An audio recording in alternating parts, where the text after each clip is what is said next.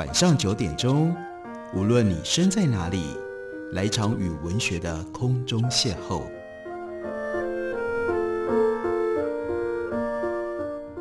杨照谈书，邀您一同遨游文学世界，认识古今中外的经典之作。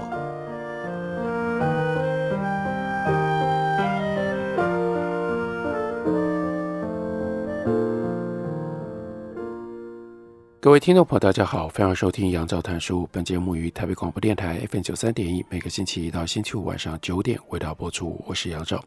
在今天的节目当中，要为大家介绍的是九歌出版公司，他们把原来二零零二年所出版的余光中的散文选《开卷如开芝麻门》出了一本正定新版。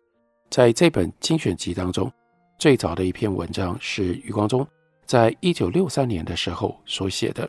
而最后的一篇文章，则是余光中在二零零一年所发表的，所以这中间经过了将近四十年的时间，从余光中四十年曾经创作过的庞大丰富的散文作品当中，由陈一之主导选出了这样的一本精选集。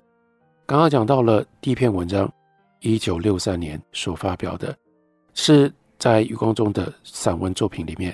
仍然是非常重要、非常奇特的一篇，因为它背后有一个悲剧性的真实的背景，那是余光中记录当时他在人生所遇到的很大的一个挫折。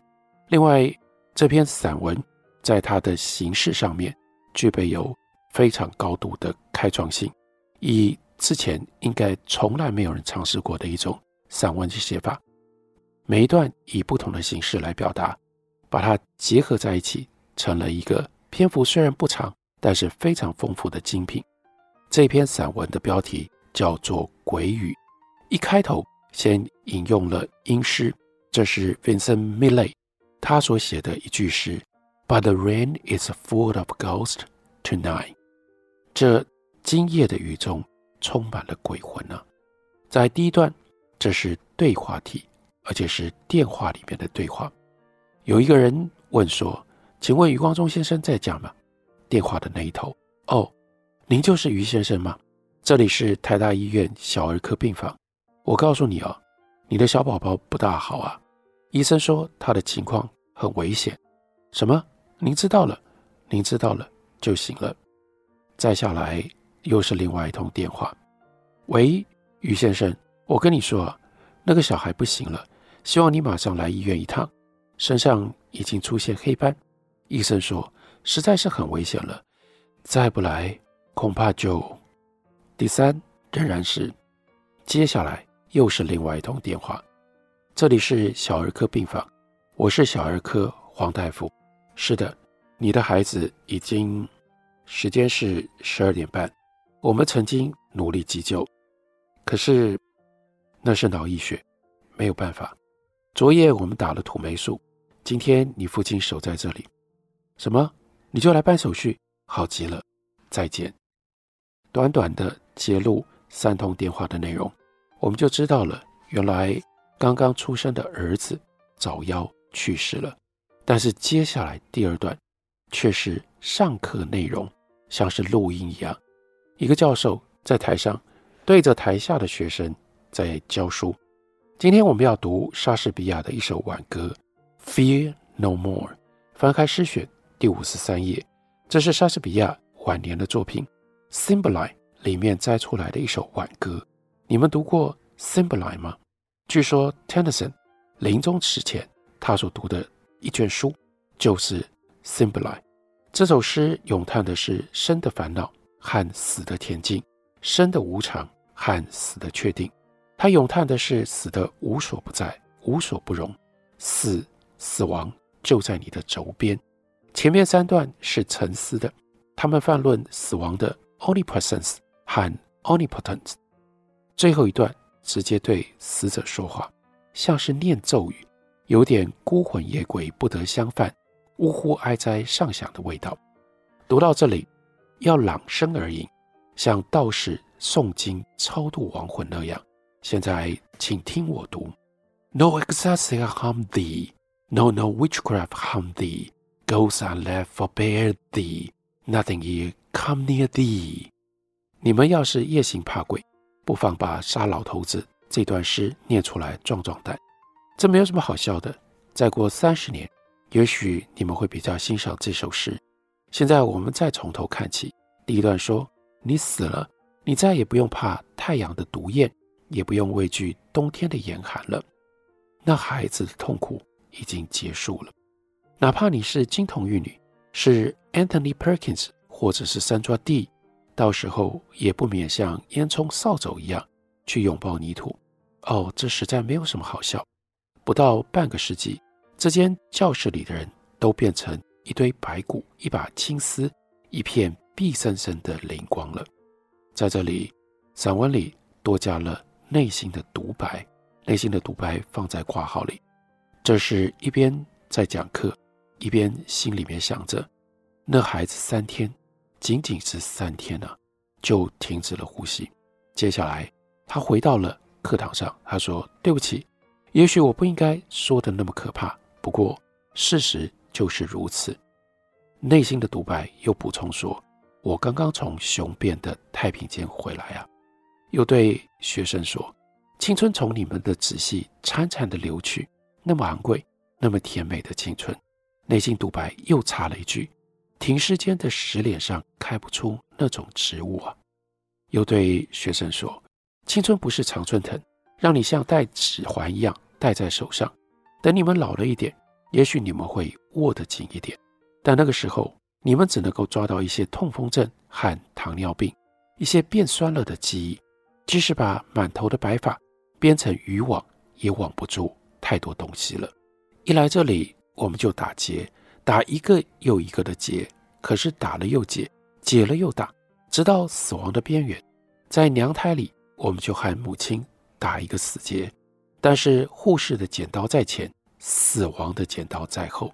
这里又插了一句内心的独白：那孩子的脐带已经结缆，他永远再看不到母亲了。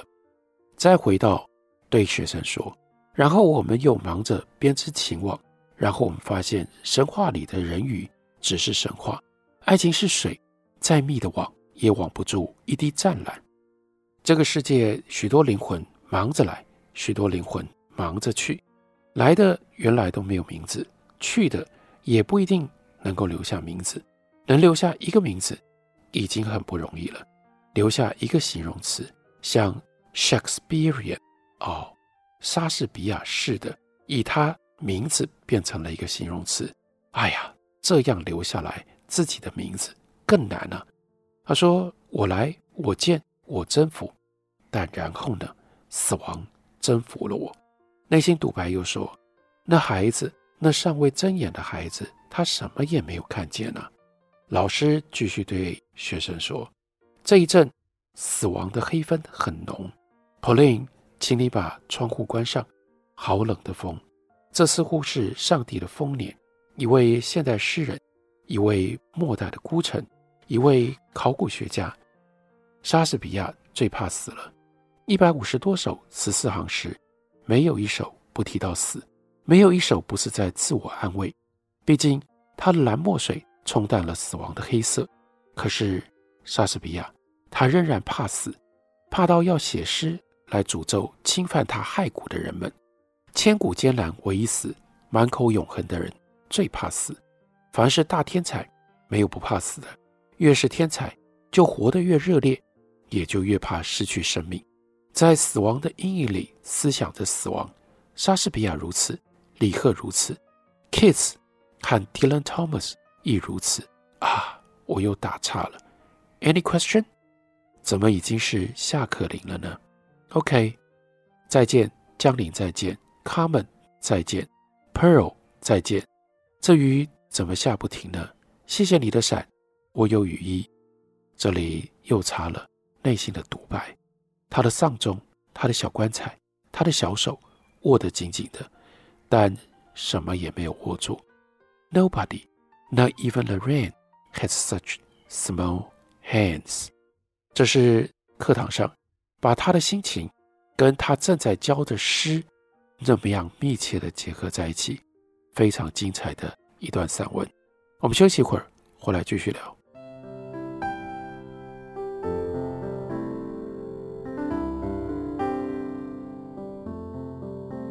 听见台北的声音，拥有颗热情的心，有爱梦想的电台，台北广播 FM 九三点一。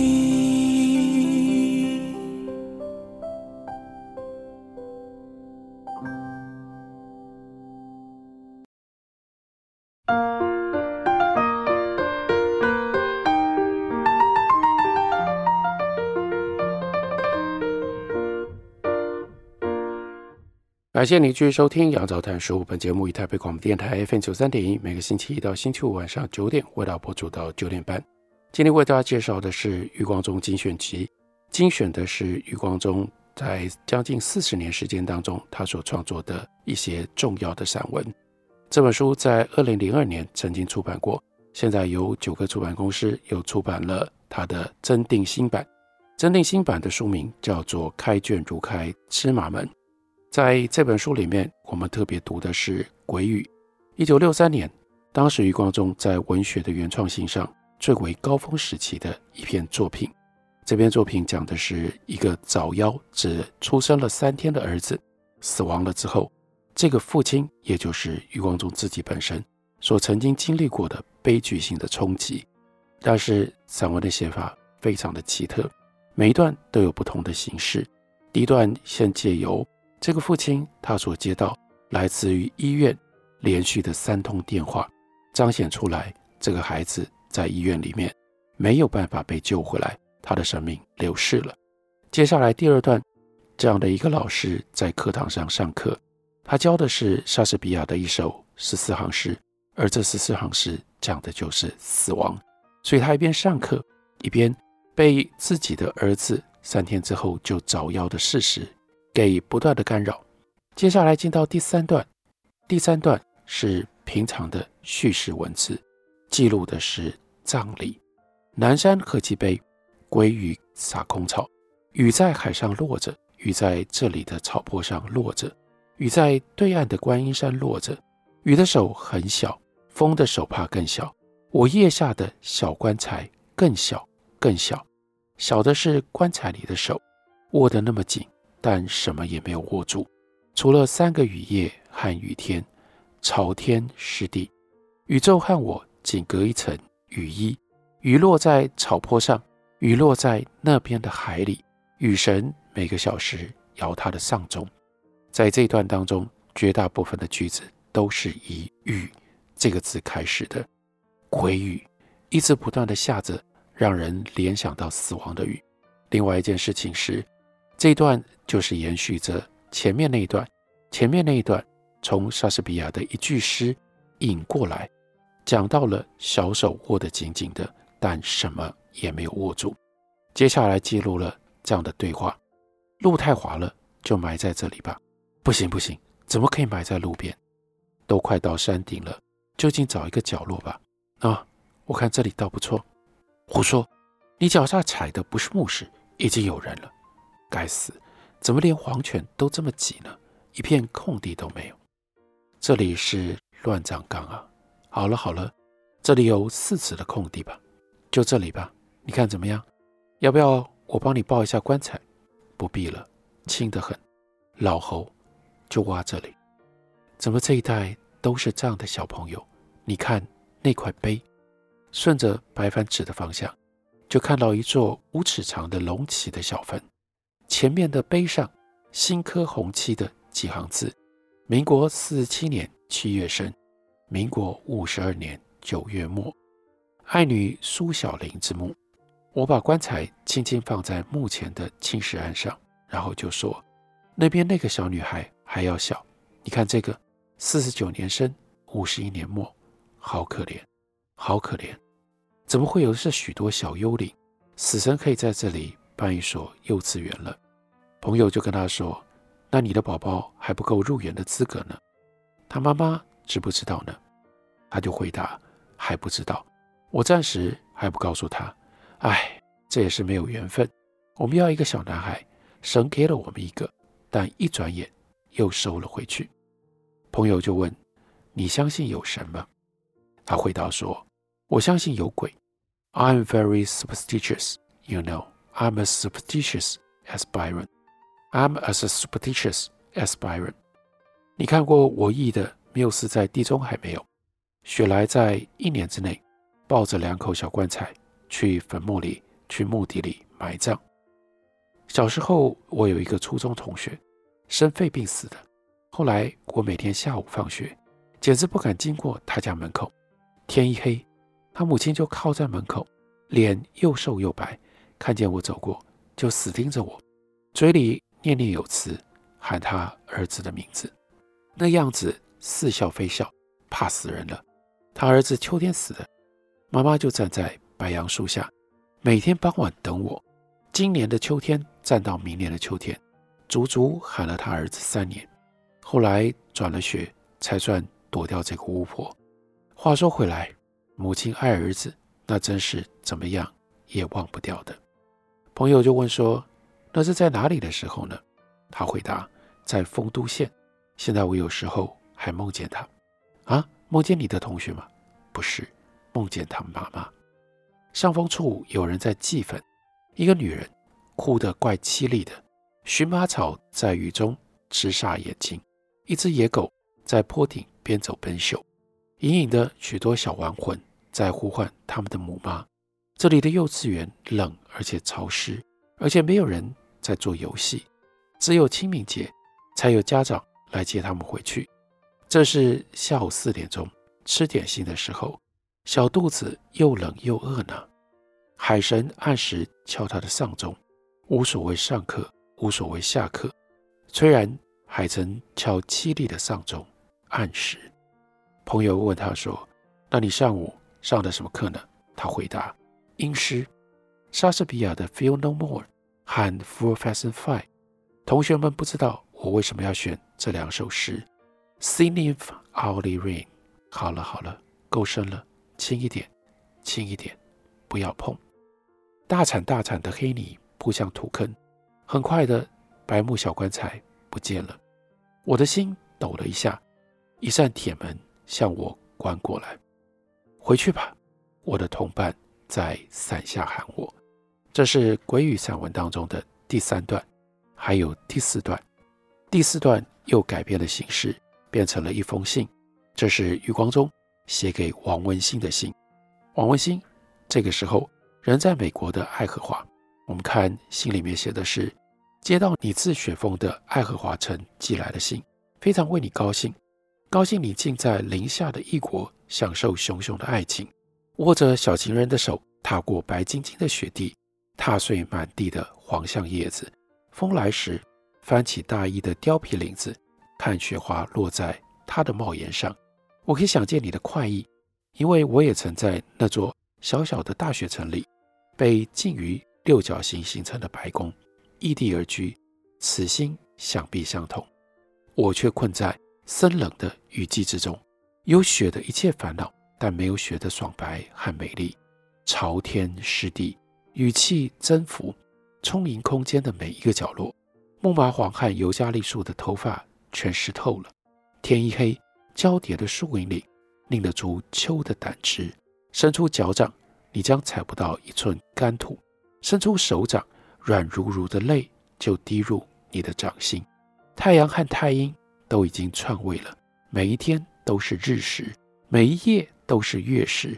雨云垂溢在这座本就无欢的都市上空。你若要孵出一只凶脸。长此以往，我的肺里将可以闻到虫的背影，蟑螂也将逆我的脊椎而上。在信里，你向我预贺一个婴儿的诞生，我不知道该怎么回答你。我只能告诉你，那婴孩是诞生了，但不在这屋顶底下。他在屋顶比这矮小得多。他睡得很熟，在一张一床舒适的小榻上。总之，我已经将它全部交给了户外的雨季。那里没有门牌，也无分昼夜。那是一所非常安静的幼稚园，没有秋天，没有荡船，在一座高高的山顶，可以俯瞰海岸。海神每一小时摇一次铃铛，雨地里腐烂的薰草化为银，死去的银流动着神经质的碧灵。不久，他便要捐给不喜的大化，汇入草下的冻土，营养久经的灵芝或是野地的荆棘。扫墓人去后，旋风吹散了紫马，马踏着云。秋粉的珞丝娘唱李贺的诗，所有的耳朵都凄然竖起。百年老枭修炼成墓魅，喊山魈真实祭坟的残谣。木染万籁流传，幼稚园恢复原始的寂静，空中回荡着诗人母亲的励志。示儿要偶初心尔尔。最反对写诗的总是诗人的母亲。我的母亲已经不能反对我了。她已经在浮屠下聆听了五年，听殿上的青铜钟摇撼一个又一个的黄昏。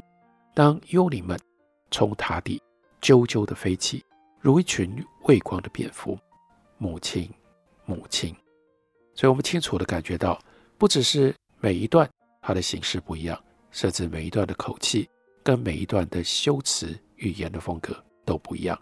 这真的是余光中在一九六三年所写出来的非常精彩、非常经典的一篇散文，收录在《开卷如开芝麻门》余光中精选集当中。